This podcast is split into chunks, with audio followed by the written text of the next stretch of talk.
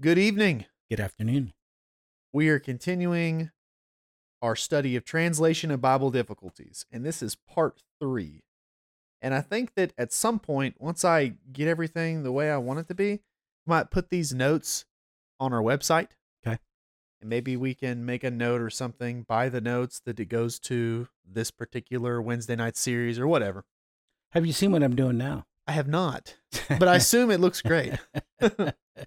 so on there now on the we- on the website on the podcast website, um, it has the notes from each, um, from your sermons on Sunday specifically, Gotcha. right? So for that day, I'll put your notes, the stuff that you hand out. Yeah. I'll put that in there.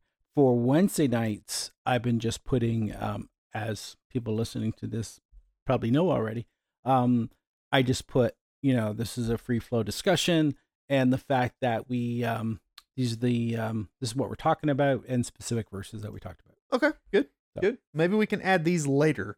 Yeah. Uh, I'm just going to keep adding to it. Uh, we're not going to finish all of these tonight. We probably won't finish them all next week. And I just keep adding to it because we're doing a series, right? And I don't know when it'll end. We might end up switching to something else, but this is a fun, like you said, a free flow conversation about interesting verses. And, and these are talked about online a lot. okay. So some of the ones that I'm picking are ones that you would classify as controversial, or if you were to type them in with certain keywords, Yeah. you're going to see page after page after page of articles from different sides arguing over these particular passages. Right. So I'm just trying to look at these verses and show the reader that you can trust the word of God and the errors that people point to evaporate upon closer investigation. And that's all we're doing on Wednesdays is closely investigating these things. So one of these that we're going to start with tonight is in Exodus 2013 and you may be familiar with this already, but thou shalt not kill Right. one of the Ten Commandments, right?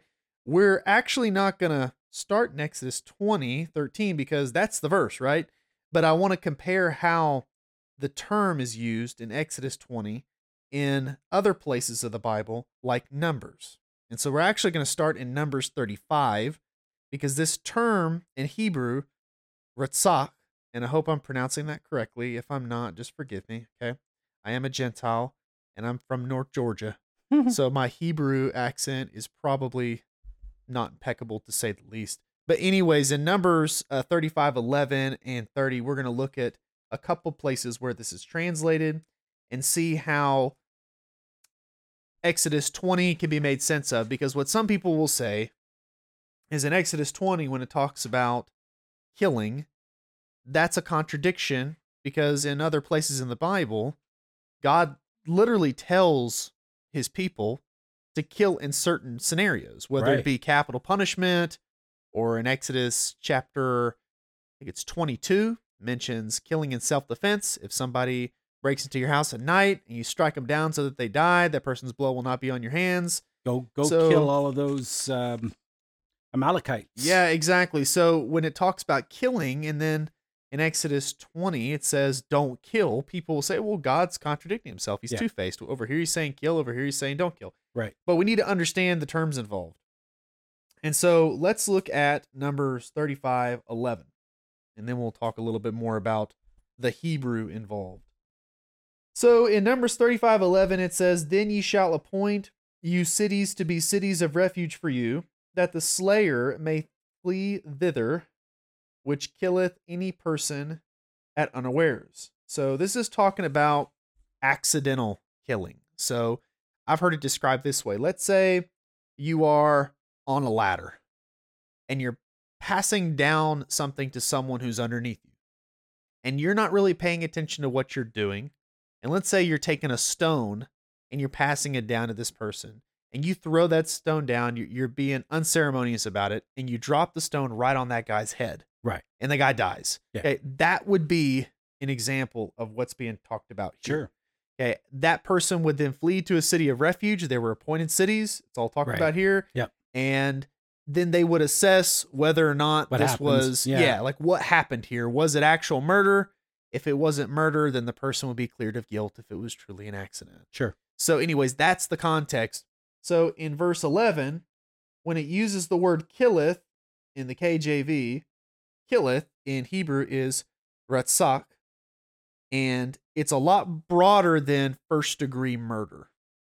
So when modern translations, and this isn't necessarily wrong because in Exodus 20, verse 13, when it says don't kill, it is talking about killing in an unlawful manner. And we in modern English would define would define um, unlawful taking of life as murder. That's the way we would define it uh, or explain it.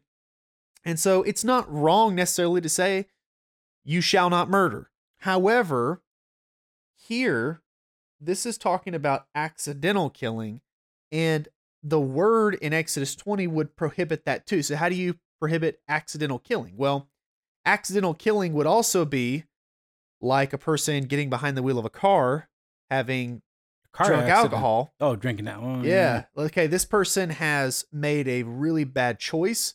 They run over somebody. Yeah. So did they intentionally run over this person? Of course they didn't. Um, if it was truly an accident, they didn't intend to do it, but it's not murder pre in a premeditated sense. So the word in Hebrew in Exodus 20 would prohibit not only killing intentionally, but killing through irresponsibility, through negligence. So, you know, we talk to our kids all the time about how you can prevent accidents, right? You'll get on to them for doing something and they'll say, well, it was just an accident, but could you have prevented that accident? right. Yes, they could have. Okay. Thus, the guilt, not the same kind of guilt, not the same degree of guilt, but it's still guilt. So, I would say that the term, as it's used in Exodus, is not exclusively referring to premeditated first degree murder. It's referring to a broader category. And that's why I think the King James translators, and probably not just the King James, there may be some other translations that render it this way. I wonder if the MEV renders it this way, but kill would get both of those in there. It would get in Kill the killing is- through negligence and the murdering. Right. The the um, MEV does say the word Okay. So Um, I don't know what the New King James says, but I would venture to guess that it's probably the same. I think it is. But those are a few translations that keep the term general enough to include the Hebrew ideas of both killing by negligence and killing through premeditated murder. So, it, what's the word you say it is? It's ne- It's uh if you were to transliterate it, it's R A T yeah. S A C H. That's what I thought. And I'm looking at um. This is what app is this? This is e-Sword, E um, and they show that word uh, under Strong's as nekah, naka, well, A- and that's why I'm asking. Is well, no, that's difference it's a good question. I mean, there are multiple words used to slay and to murder and to kill. So I'm gonna real quick use Check my your, uh, phone that you gave me. Did I? You did give me this phone, Oh. and it's actually pretty quick, so it shouldn't take me long to look up this verse.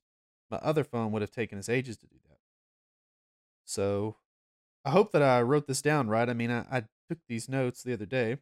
No, I mean I got it right here. Um, for Exodus 2013, it is Strong's 7,523 is the number, Okay. and the standard form, of course, it you know it's conjugated different ways, but Sure. um, ratzach means to murder or to slay in Strong's concordance, and the Brown Driver Briggs says murder or slay Okay. and it includes manslaughter without intent.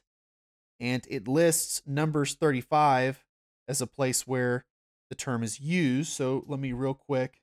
Yeah, it uses uh Numbers 3530. Yeah, numbers real- thirty-five eleven is the other word. It's the other word. Okay. Um, Okay, come on. I have that right? Hurry up. Go faster, phone. Okay, so anyways, Numbers 3530 is one of the references that I have here. It has Mecha. That's true, but it does have Ratzak later in the verse. So we'll let's look at that verse. So Numbers um Thirty-five thirty. 3530, yes. Whoso killeth any person, that is Mecca. Whoso killeth any person, the murderer shall be put to death by the mouth of witnesses, but one witness shall not testify against any person to cause him to die.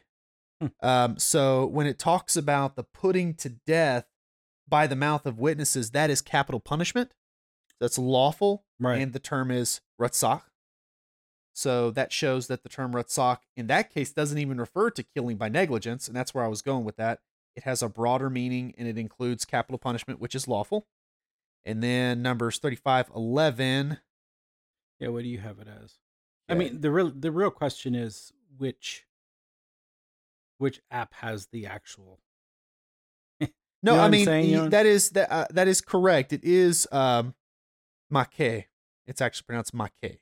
It's um Strong's 5221 and that is what it is in Numbers 35 11. okay. Um Still kill, make slaughter, murder, punish, slaughter, slay, smite, so strike. yes. Um but no, the word rots uh right here, man, man manslayer is 7523. So it is in there. Sure. It is there. It's just it's tr- not translated literally as kill in the interlinear. So in the interlinear Bible, um, it's manslayer. That's how they would render the participle. It's actually a verb, so it's uh Qal participle, and so it's uh there you go. I see. rotsek rotsek. Sorry, rotsecha. That's how you would pronounce it, rotsecha, and uh, it is from ratzach. Again, that's the right. Seventy five twenty. standard, and so yeah, it's there. Okay, that's where I was going with it. I'm sorry. I didn't. mean You're making me second guess myself. But no, I'm glad that we did that because that clears some stuff up. So, anyways, numbers 35, 11, and numbers 30, th- or 35, 30 both include Ratsak in one form or another. Yeah. And it's used in 11 as manslaughter, and it's used in verse 30 as capital punishment. So, it's a very broad term. It just means to slay, whether you slay with intent, whether you slay accidentally, or whether Right. you slay according to God's judgment. It Sure. means to slay. So, anyways, uh, there's no contradiction there. The reason that I wanted to do this example is because I remember in eighth grade, not eighth grade, sorry, it was a little bit later than that. I think it may have been sophomore year, but I did a presentation. I had to do a public speaking thing in my English literature class. Okay. And I, because I was a Christian, I wanted to try to put my faith in there somewhere. Sure. So I did the English Bible. And since the English Bible was in the Renaissance and that was covering the period that I was supposed to talk Mhm. about, lots of different topics that were about the Renaissance um, in that class. I can't remember hardly any of the ones that the students shared, but I remember doing the one on the Bible. Hmm. And afterwards, a lot of people started talking to me. I had brought in my Hebrew, Greek, interlinear Bible to show students that this is the original language. This is what it looks like. Sure. And so it was kind of cool. I had a good conversation with a number of them. Uh, one guy came up though and said, "Yeah, in the Bible it says thou shalt not kill, but there's all these examples of God telling people to kill other Kill. people." Yeah. And So, so, what does that mean? Now, it wasn't really a question asked with the intent to learn, though. You could tell Yeah, it was yeah, more of an objection, but yeah. um, I did go to that place and I and I showed him the word and I did my best at the time. I mean, Yeah, this is yeah. sophomore year of high school. I did my best to pronounce the word. I was learning a little bit of Hebrew just for fun. Yeah. Yeah. Um, which yeah, I know that's kind of weird, but I um I pronounced the word and I, I said this word is a lot broader than Than- just to murder. So um it includes these ideas. So there's not really a contradiction if you understand the word involved. Hmm. Um obviously God says don't murder. But when it says don't kill here, it's not saying don't kill without exception. It's talking about a specific type of, Right. of killing that God is prohibiting. And the reason the word kill is used in the broad sense is because when you go from Hebrew to English, you you got to pick a word, right. right. And I think that, and I, I think that everybody, well, not everybody, uh, most people listening to this perhaps would agree that when it comes to any Bible translation, even if one is without demonstrable error, like I mean, it's it's sound, okay. It's not going to carry over every nuance from the original Oh, no. language. It's just not possible. right. And if it did, then there'd be no purpose in studying the Hebrew and the Greek. And I think that that'd be foolish. It's very rewarding to study Hebrew and Greek. So even if we could say that's not an error, Right. um, it, you may be able to get something out of it by going to the underlying Hebrew text or Greek text, depending on which testament you're in. So right. um, I find that it's insightful for this commandment, thou shalt not kill, to look at the Hebrew because it shows us that there really is no inconsistency in the Bible here. God's not saying, on the one hand, don't kill in an absolute sense, And then over here, well, I want you to kill. I want you to kill this person in capital punishment. I want you to, you know, kill to protect your family. I want you to go kill these different nations. Like, right. so God's not contradicting himself there. Anyways, I I mean, in in every well, not every language, a lot of different languages other than English, because English is apparently very bland, have different meanings for. You know, we'll have the one, for instance, we have the one word snow, right? For snow, that's it's snow. It's a wet snow, whatever.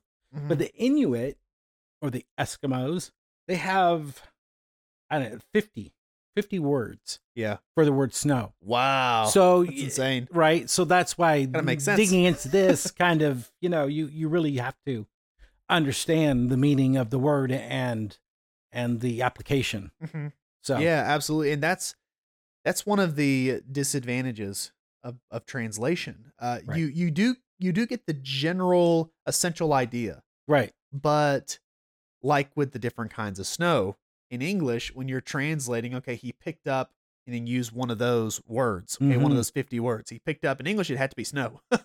Right. You know, and you might qualify it somehow to try to, but really, if you were just going to go word for word, you got to pick a word to keep it simple, right? Yeah. So you'd say snow. You picked up snow. yeah, But for a person who spoke that language, Inuit, they'd say, Yeah. well, that's not adequate. You need more, right? It's not necessarily wrong. Yeah, Sure. this is snow, but Yeah. it, there's more to it than Right. just snow, right? exactly right. So, anyways, it's the same way with Bible translation. So, Mhm. every time someone is pointed out there's an error, I've always been able to look it up and say, well, it may appear that way. You just got to do a little bit of research. Right, But again, that's the nature of translation. You have to be aware of the original language. Um, so, anyways, that is one particular issue that I wanted to look at. Now we're going to talk about one that's just fun. I don't know how anybody could be interested in this. And of course, I have kids all the time that ask me, "Are unicorns in the Bible?" Oh, it's awesome. And I'm one, yeah. like, "E- "Kinda." so take your Bibles and turn to Numbers 23.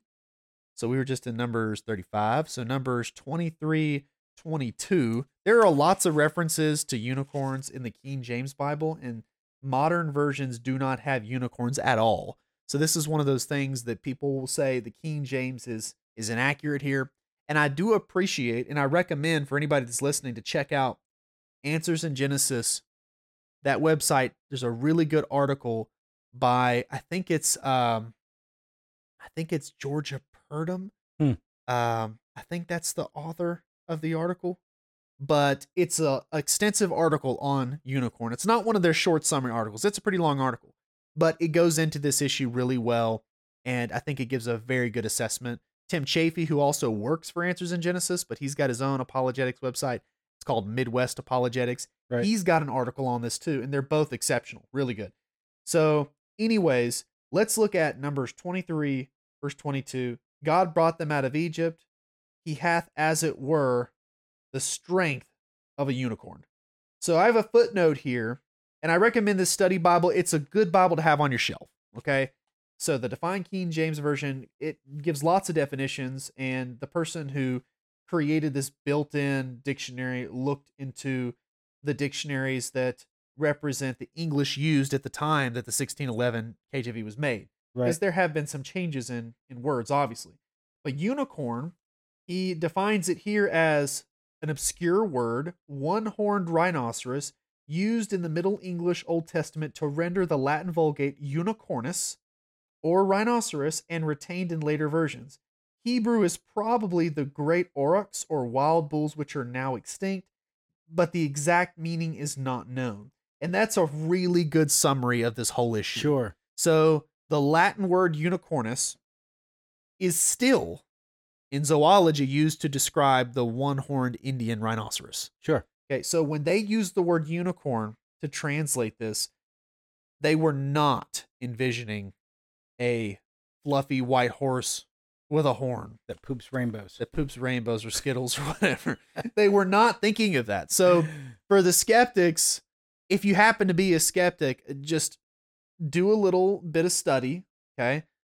You can fact check me on this, but unicornus is still used and at the time was used to refer to a rhinoceros. right. And to give additional proof of this, I'm going to give you some more references, but the official Latin name for an Indian rhinoceros is Rhinoceros unicornis. It's called that because it has one horn as opposed to two. So the African rhinoceros, if you were to see them, they have more than one horn. One's more prominent than the other. The one in front is more prominent than the one in back, right, Right. behind it. Uh, but the Indian rhinoceros just has that single horn. That's why it's pretty unique. Um, in Isaiah 34 7, in the margin of the King James. So if you don't have a 1611, get one because it's also got a lot of marginal notes and it shows that these translators they understood that the Hebrew sometimes had that nuance it's hard to carry over. Mhm. And because they weren't exactly sure which nuance to go with, Right. they put it in the margin. And so in Isaiah 34 7, it says unicorn, but in the margin it says rhinoceros. And unicornus in Latin means literally one horned.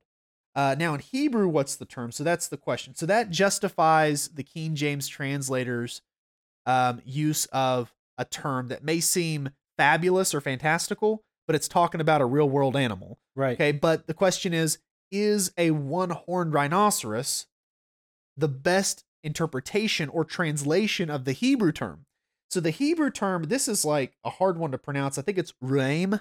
So it's like Yeah. a ruaim. So I think it's more like a ruaim if you were to pronounce it quick. I'm just gonna say rame. Sounds like you're saying the word backwards. Ring. Rame. Yeah. it's I'm just gonna say rame because it's easy for me to do. Um, but if you were to transliterate it, it would be R E E M.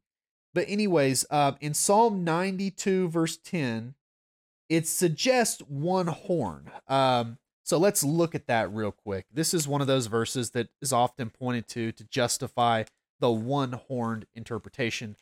Um, Say Psalm 92. it's a Psalm 92:10. I'm turning there myself. Um okay.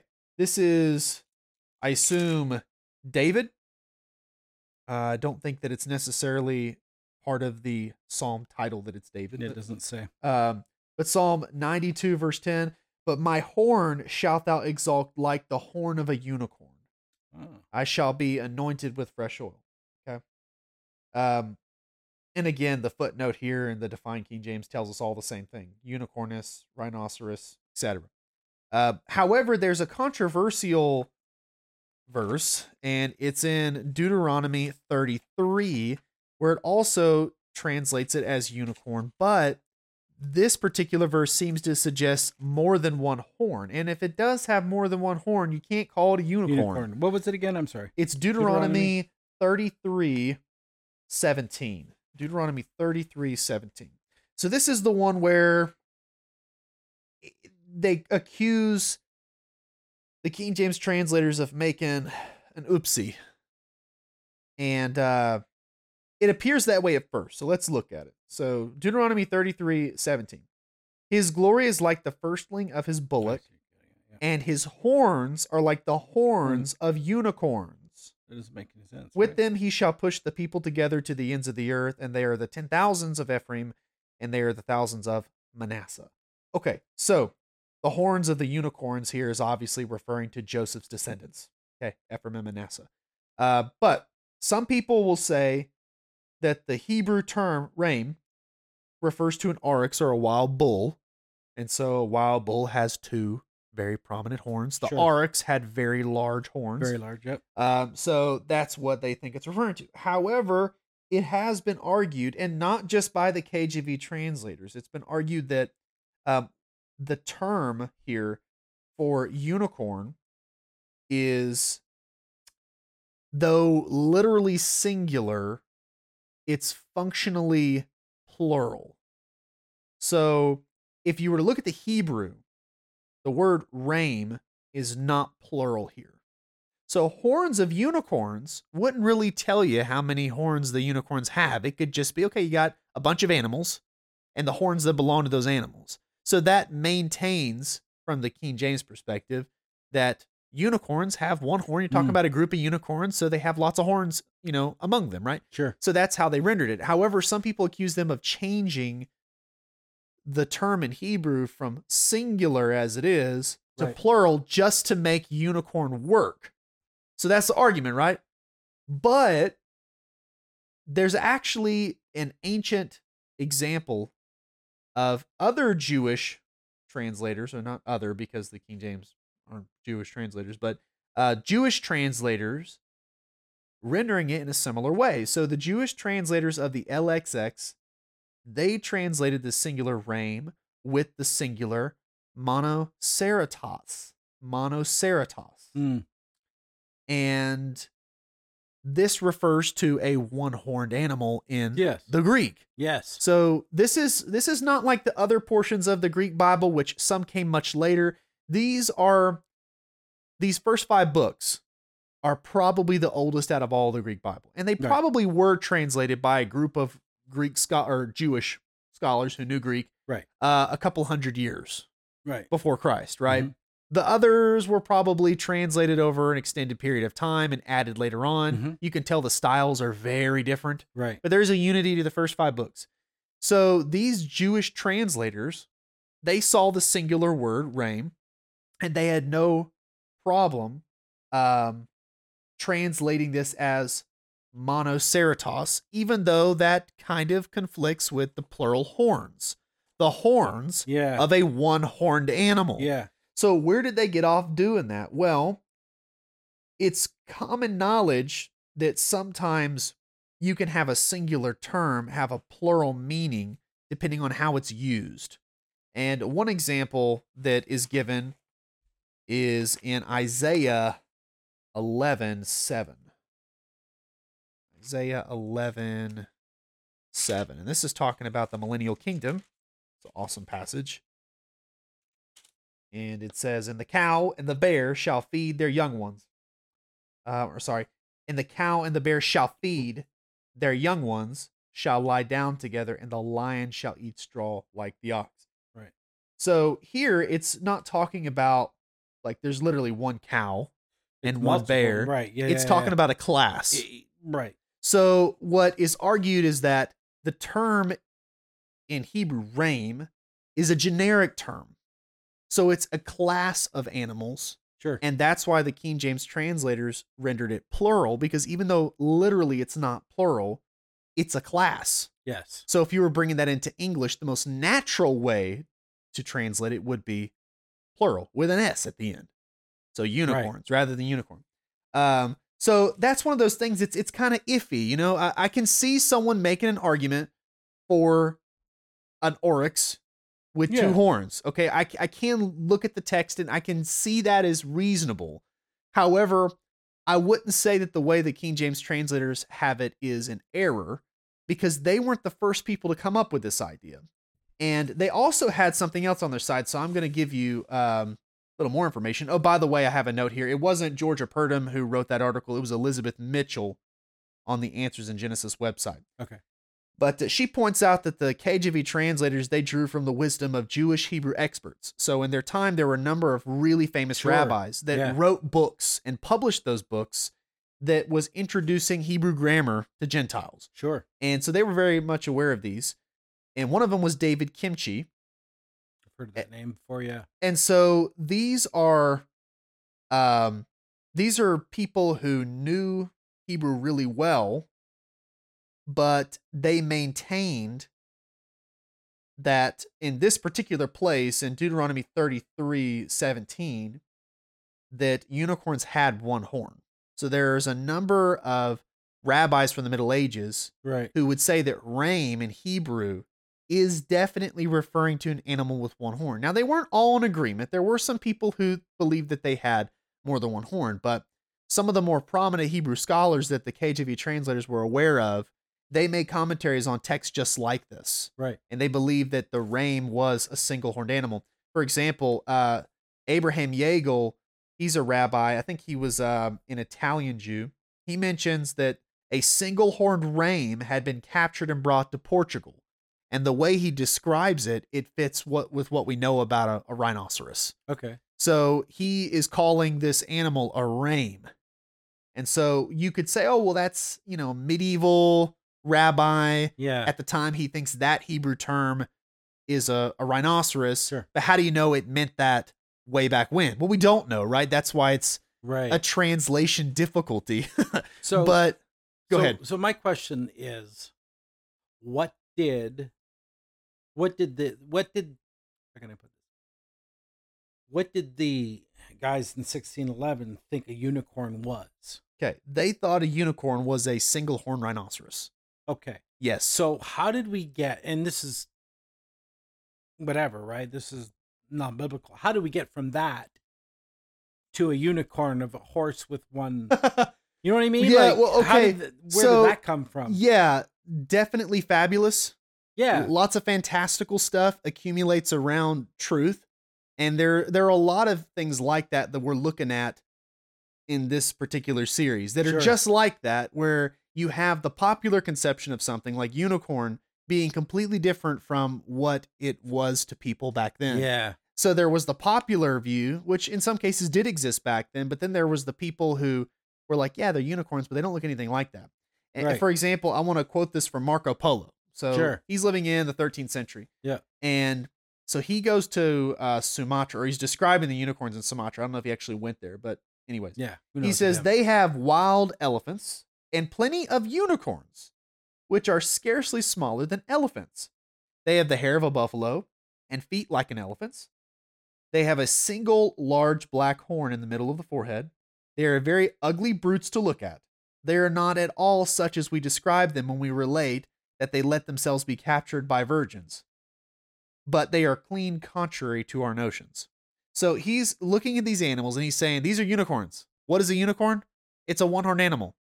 But he said the one horned animals that we're used to talking about in our stories, like that we tell to our kids, Got you. Okay. nothing like this one horned animal. We're talking about a, rhino- a rhinoceros. Yeah, he says this is this is brain. what it is, okay, and it's Yes. nothing like our stories.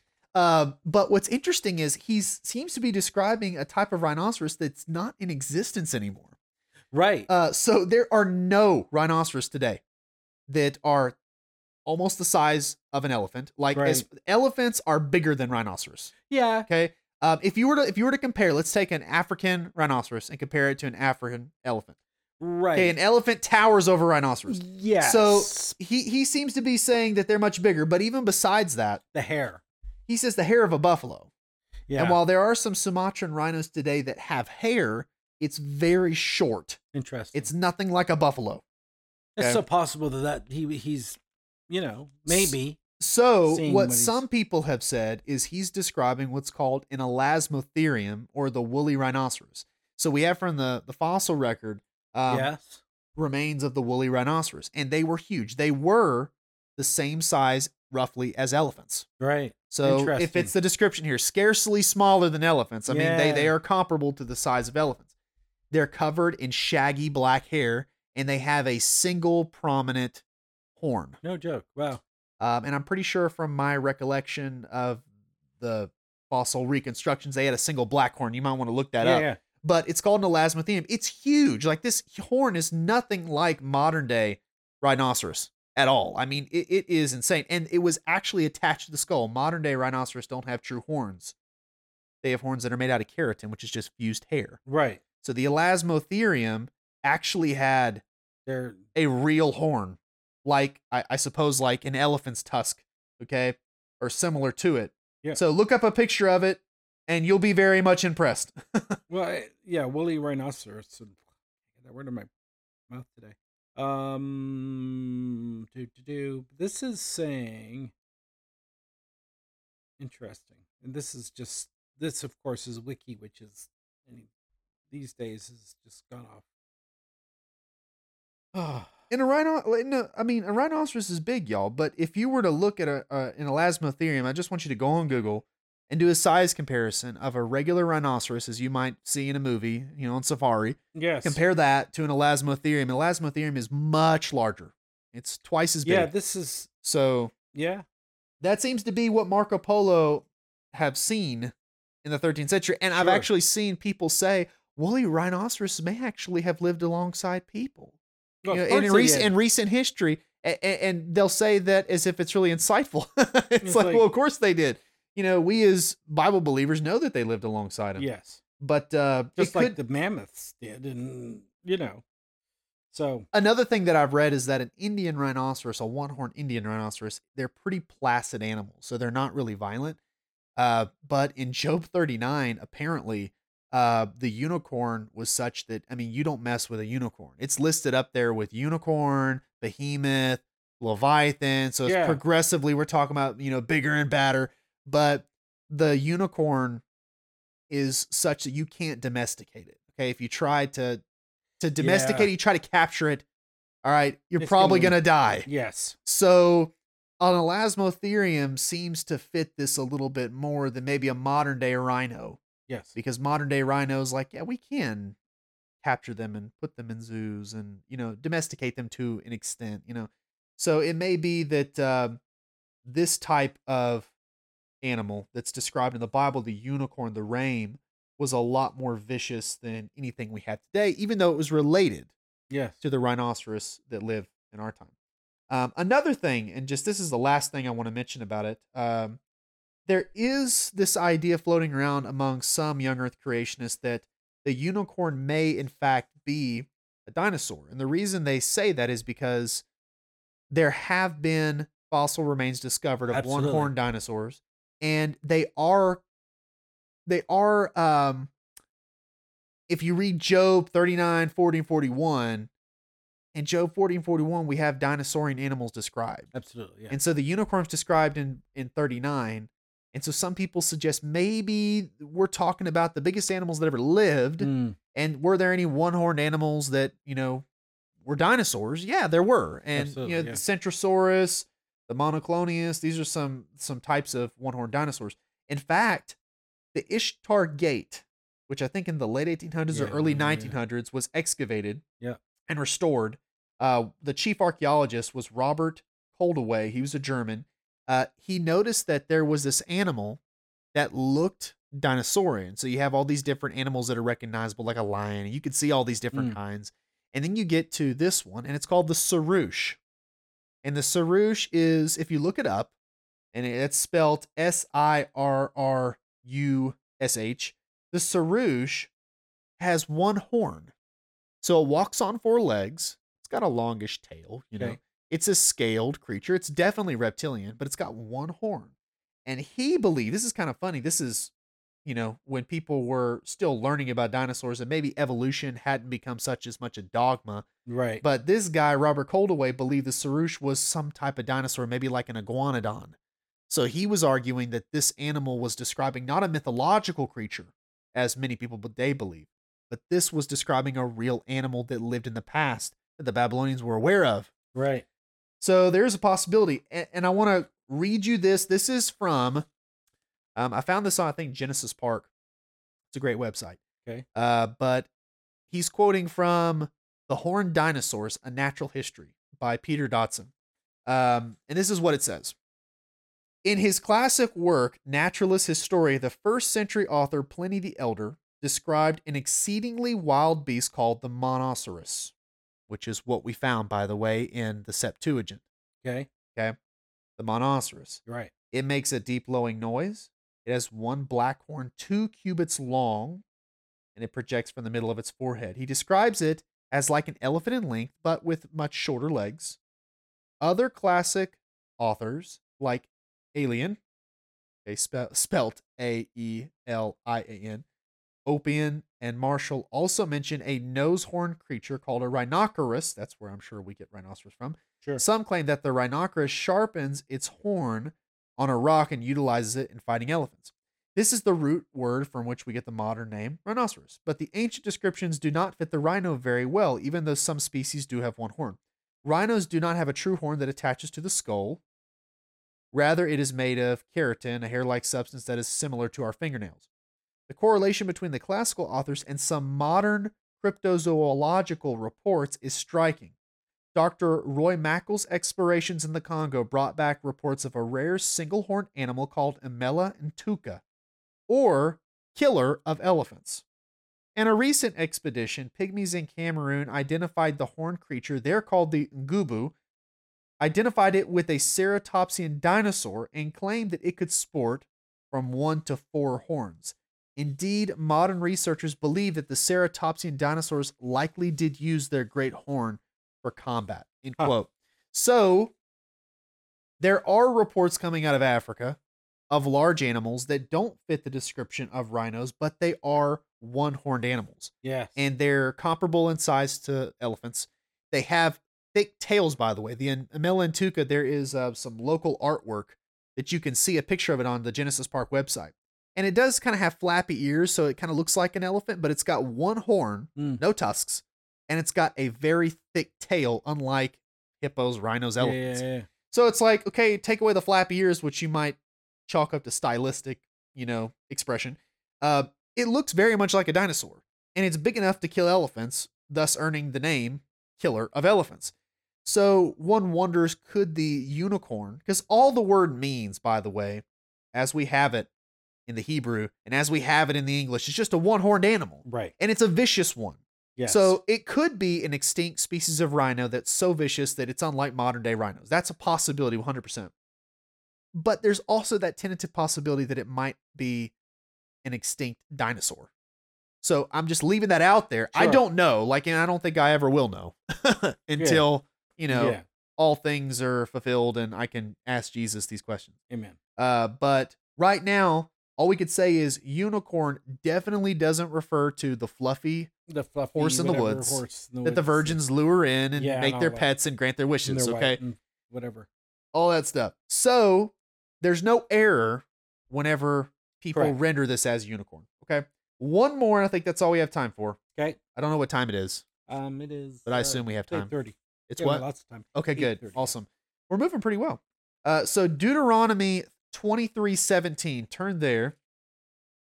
And we're going to talk about one that's kind of gross, guys. And I Uh, just don't- just saying that right it, there. Gross. Come on. Just when I, I said that right there, there's all Buddy, automatically going to be some people who probably turn us off Buddy, whenever they hear what I'm about to say next. But we're going to talk about the word Oh. sodomite. Oh. I know it's like I don't even want to talk about it now, but we got to talk about it because it's a controversial issue now, and I think that it is something worthy of discussion, even though I don't Oh, like talking about it. prostitute. Yes, I remember now. So in Deuteronomy 23 17, this is just one example. There are a number, but I just picked this one out. It says, There shall be no whore of the daughters of Israel, nor a sodomite of the sons of Israel.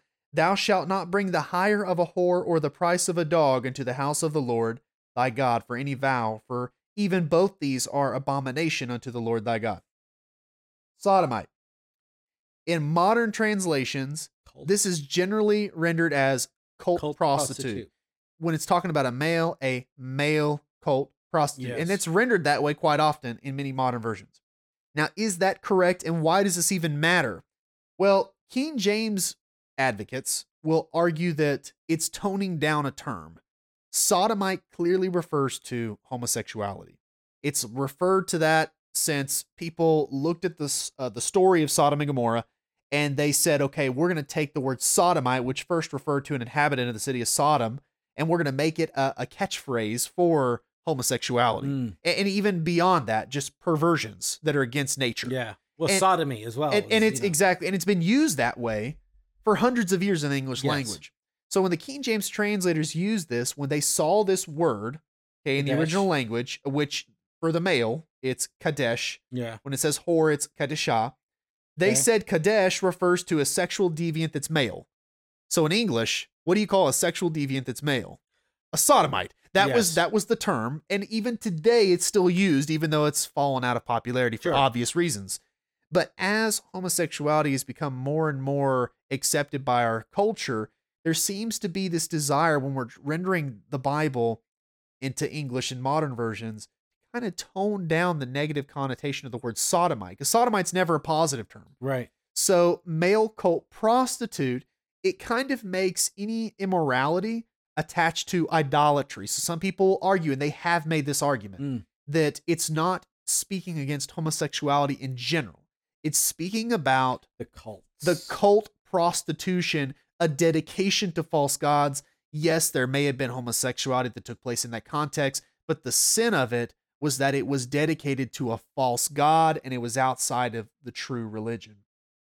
Of course, that argument breaks down because there are many other places where it's not in any way associated with idolatry or prostitution, and the Bible still condemns homosexuality. I mean, so I don't think that one can really gain much by changing it from sodomite to male cult prostitute. Right. But it seems like that's just one symptom of this broader issue. Yeah. And it's funny that these changes are not just happening here in the Old Testament with, with sodomite, but in the New Testament when Paul talks about the effeminate. Um, Romans 1. I think the effeminate is in uh, 1 Corinthians 6. But Okay. yes, Romans 1, you're right. They'll Right. say that that's talking about uh, an abusive Yes. homosexual relationship. That's talking about catamites, uh, adult males having boys for that purpose. Yes.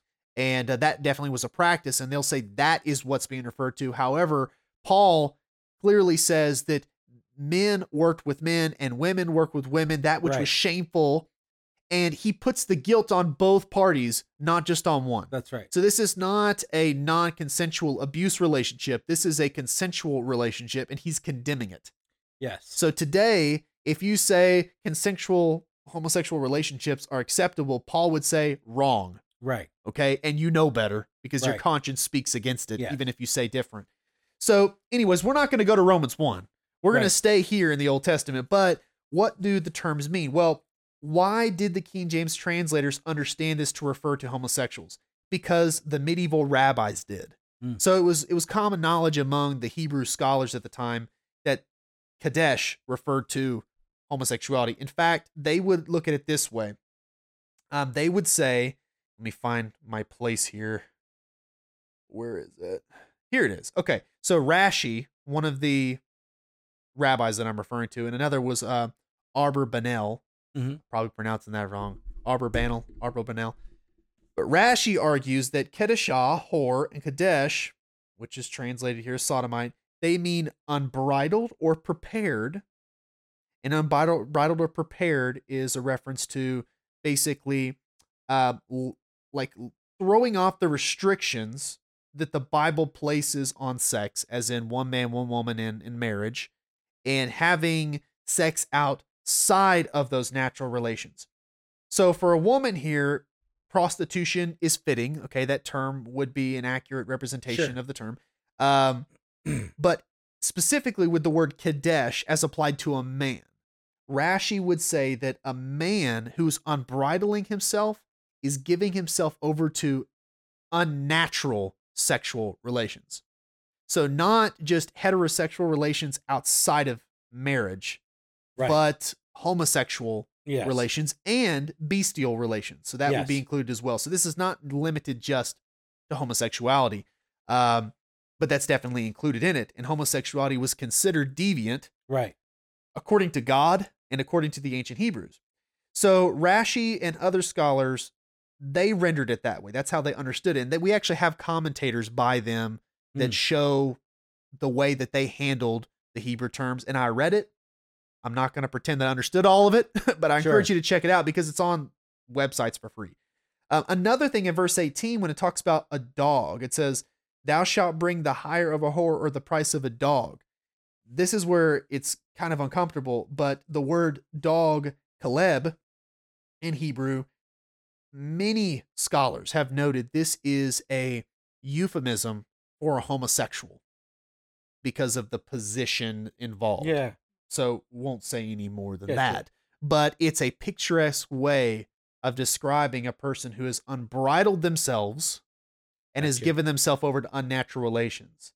Um, in fact, there are many depictions in ancient Right.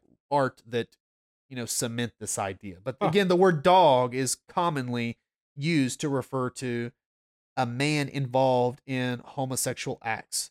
Uh, also, among the Hebrews, I mean, it would have a negative connotation because dogs are unclean animals, and so you know, a dog returns to its vomit. Okay, these Yeah. are these are uh, image images of uncleanliness that would go along with the idea of homosexual practices being filthy in the eyes of God. But again, uh, this doesn't just prohibit uh, prostitution um, in, in the sense as we would understand it today. Uh, some people think that. They'll think that this is talking just about prostitution.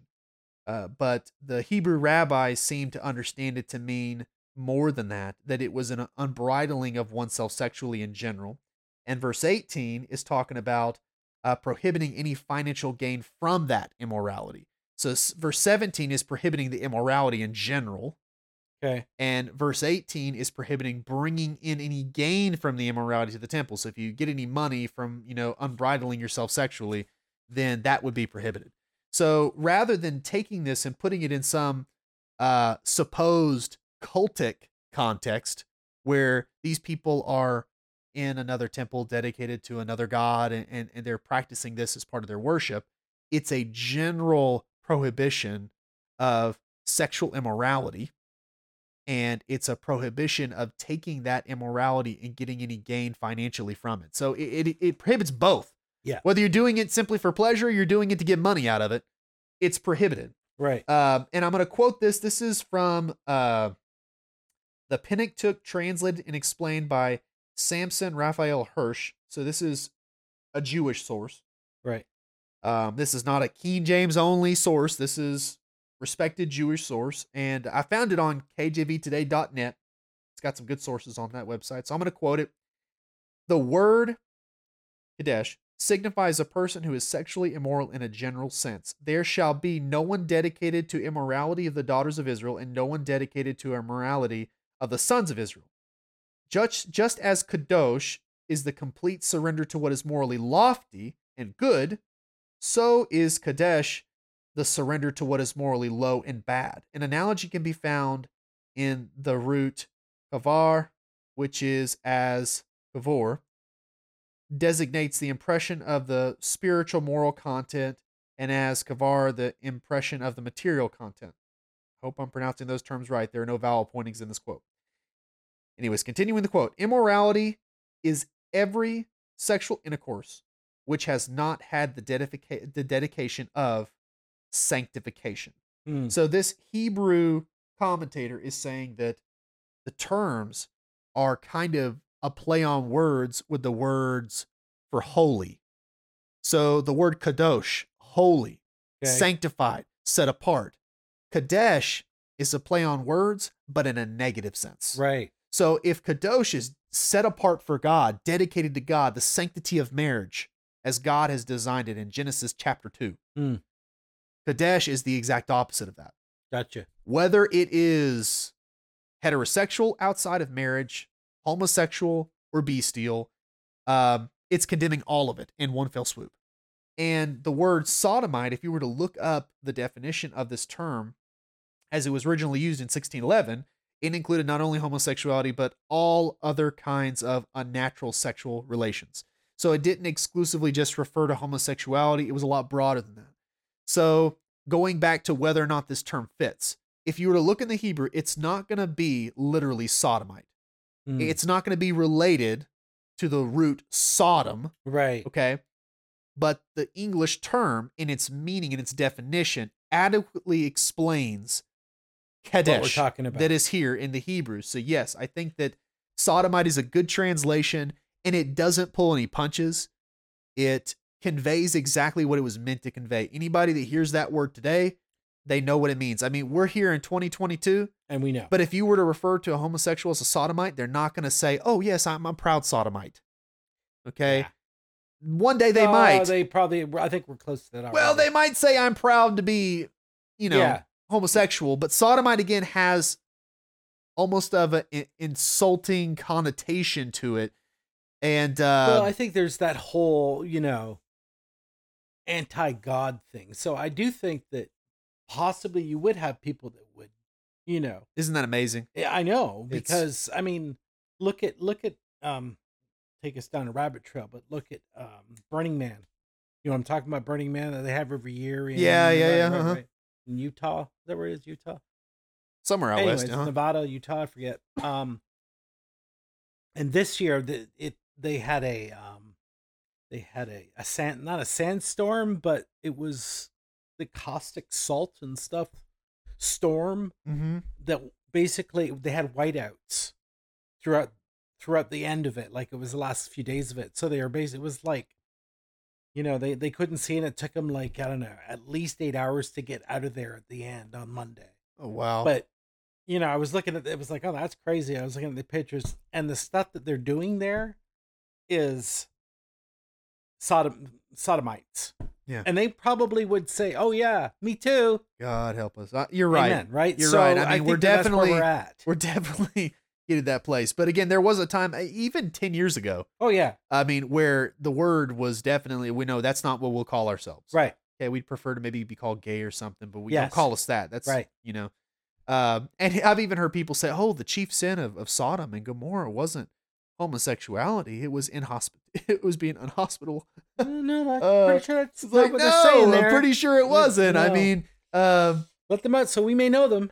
Yeah, exactly. So, oh goodness. Um, but I think that we we're just seeing little changes at a time, and Yeah. that's what gives me a red flag. It's whenever little changes like that take place. It's not going to happen in a flood.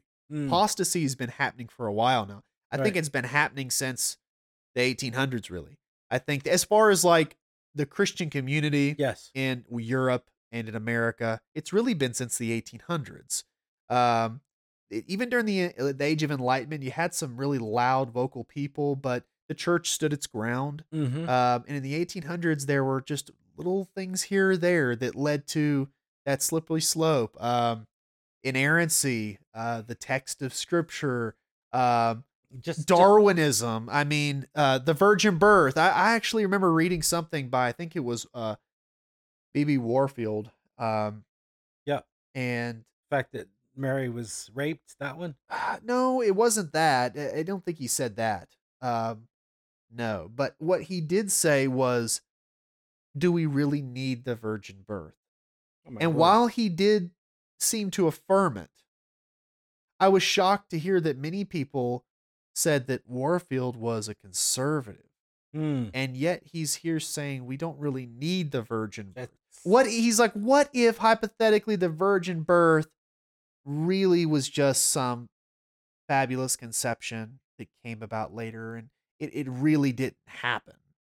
Do we really need it? Ooh, that's like uh, and stuff like that was what you know there was a faithful few uh, that stood against it as far as the scholars and and Right. the way truth was preserved you wonder well, how was it preserved people in churches that's how it was preserved that's the That's priesthood right. of the believer not the That's right. clergy not the hierarchy not the the popes Right. you know not the bishops it was the people in churches who they were the salt and they were the light and thankfully um you know they did their job well but we we do see a slight eroding it's like the eroding of riverbanks over time it's a little bit after a little bit and I don't think it's slight anymore.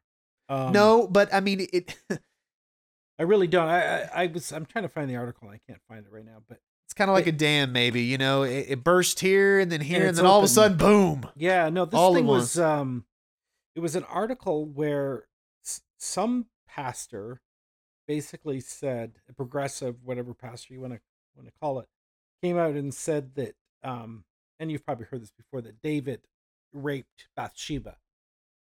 Um, uh, yeah yeah i've, I've heard i've heard this- people speculate that yeah. But right, but it- and you know, and they're saying that you know, in the whole Marxist world that we're living in right now, um, that you know, David raped Bathsheba, and it was because of his power, which is kind of true because Bathsheba couldn't deny him because he was king, but she, I think, was a willing participant in, in some way because I see, that's one of those things where I, I don't know, but I'm pretty sure. I'd, I'd have to check this.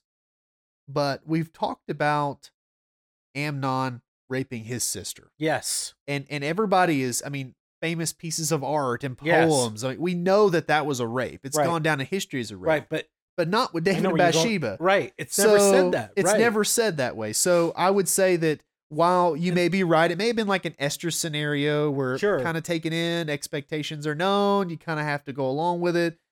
Uh, but rape would be And and you a know what's funny is that's that that is exactly what the, this article was saying is like yeah, you know, it's not like we're trying to hide the term rape in the Bible because we exactly where you just talked about several places where rape the word rape is used and in the same um in Second Samuel I think it is yeah, right same So- book. Yeah. yeah the same book so um but it, you know, it it another part of the article he talks about where somebody had said that um, they suggested that Mary was raped by God. You know what I mean? Oh, it was like goodness, yeah, right. So how awful is that? But it's not just that these are these people that are that are not um, people in the pews. We're talking about people, pastors preaching. Yeah, yeah, I know. right so that's where we are and i and i think the article was actually that talked about this that he was you know talking about was in uh, christianity today Yeah. christianity today which is liberal i think and and And in some ways, yeah, Uh, yeah. I I- don't hardly read their articles because I think you got to pay to read. do you i don't know but yeah. it sounded like it was they kind of put that out there like that so it was yeah it was an interesting thing um the guy that wrote it is larry taunton is the Huh. article. Well, Um, I'll I'll say this, and this is something that I, I think that uh, applies to the discussion. Um, back in the day, you had the scholars, and they were trying to trickle down their ideas, but they knew they could only do it little bit by little bit. mm, I mean, you you could have people that would go into a seminary and it'd be made pretty plain, like the stuff that we're teaching you Right. here, the churches are never going to take this in. right So you're gonna have to little bit by little bit, you know, Yeah, slide it in. slide there. it in there But the churches were on guard at that time. I think that there was just a moral, spiritual fiber that they had then that we don't have today. right Our churches are so lukewarm and materialistic that when this stuff is slipped in, it's like they're ripe for it. Yeah. They're ripe to be taken in the deception, to be Yeah. taken in the lie. Um, and so it's it's the Laodicean church. yes It really is. I honestly am convinced more than ever that we are living in that time as we see so many pastors fall, as we see them succumb to critical race theory, um, as we see people just essentially become relativists. Yes. And pluralistic. yes. I think that we're there. yes. I think there are a lot of these people who they grew up in churches and they sat under perhaps good preaching yes. but uh, it's happened fast like you said. Yeah. i mean i can think back to when i was a kid. I can remember certain things like really getting the attention of the church. Mm, i'll tell you one example okay whatever your opinion is about this hopefully you'll you'll take this in, in good stride those who are listening but uh, harry potter yes in the 90s yes that was enough to strike up another satanic panic. It was, and what that illustrates is this the church had a very strong, rena- or like reactionary attitude. Like, this is a threat. yeah Like, let's deal with this, you Yeah. know? And in some cases, that reactionary attitude may make people go overboard, but we have to say that we'd rather have it that way than have people that just let their guard down and they let anything in their churches. little demon It's it's better to yes, oh my goodness, I saw that. Yeah. Uh, it's better to err on the side of caution, Mm, you know? Yeah And uh, I'm convinced of that, absolutely. And um, we've seen how it's progressed so much theologically and entertainment. Goodness, I can't can't let my kids watch anything now on TV. Mm-mm. Just be Not even even even these these apps because you know they Oh, yeah. have ads and the ads are degenerate. that's right Um, so we can't let them like we'll be watching a Little House on the Prairie. We Yeah. uh, Prime, and then they'll have these uh ads that come on. I'm like, "Oh, we can't hardly we can't even watch this family That's wholesome right. show because they throw in these filthy ads. So I mean, I know people have probably said this before. Look at what the world's come to, but uh, I look think at that what the world's come to yeah, I think that there are a lot of things that are converging. And Yeah. we'll talk more about those another time because we're going to be doing an in time study on Sunday soon. awesome So, anyways, we're going to stop there. Uh, I'll go ahead and tell you what our sneak peek will be. Uh, next week, we're going to talk about the cockatrice. If you have no idea what that means, we're going to talk about it. that's good. Uh, we're going to talk about satyrs, and we're going to talk about dragons. dragons So, yeah, they got they got slewed they got slewed. they got slewed them dragons eh so, we're going to talk about that next week. Hopefully, you join us. Good night.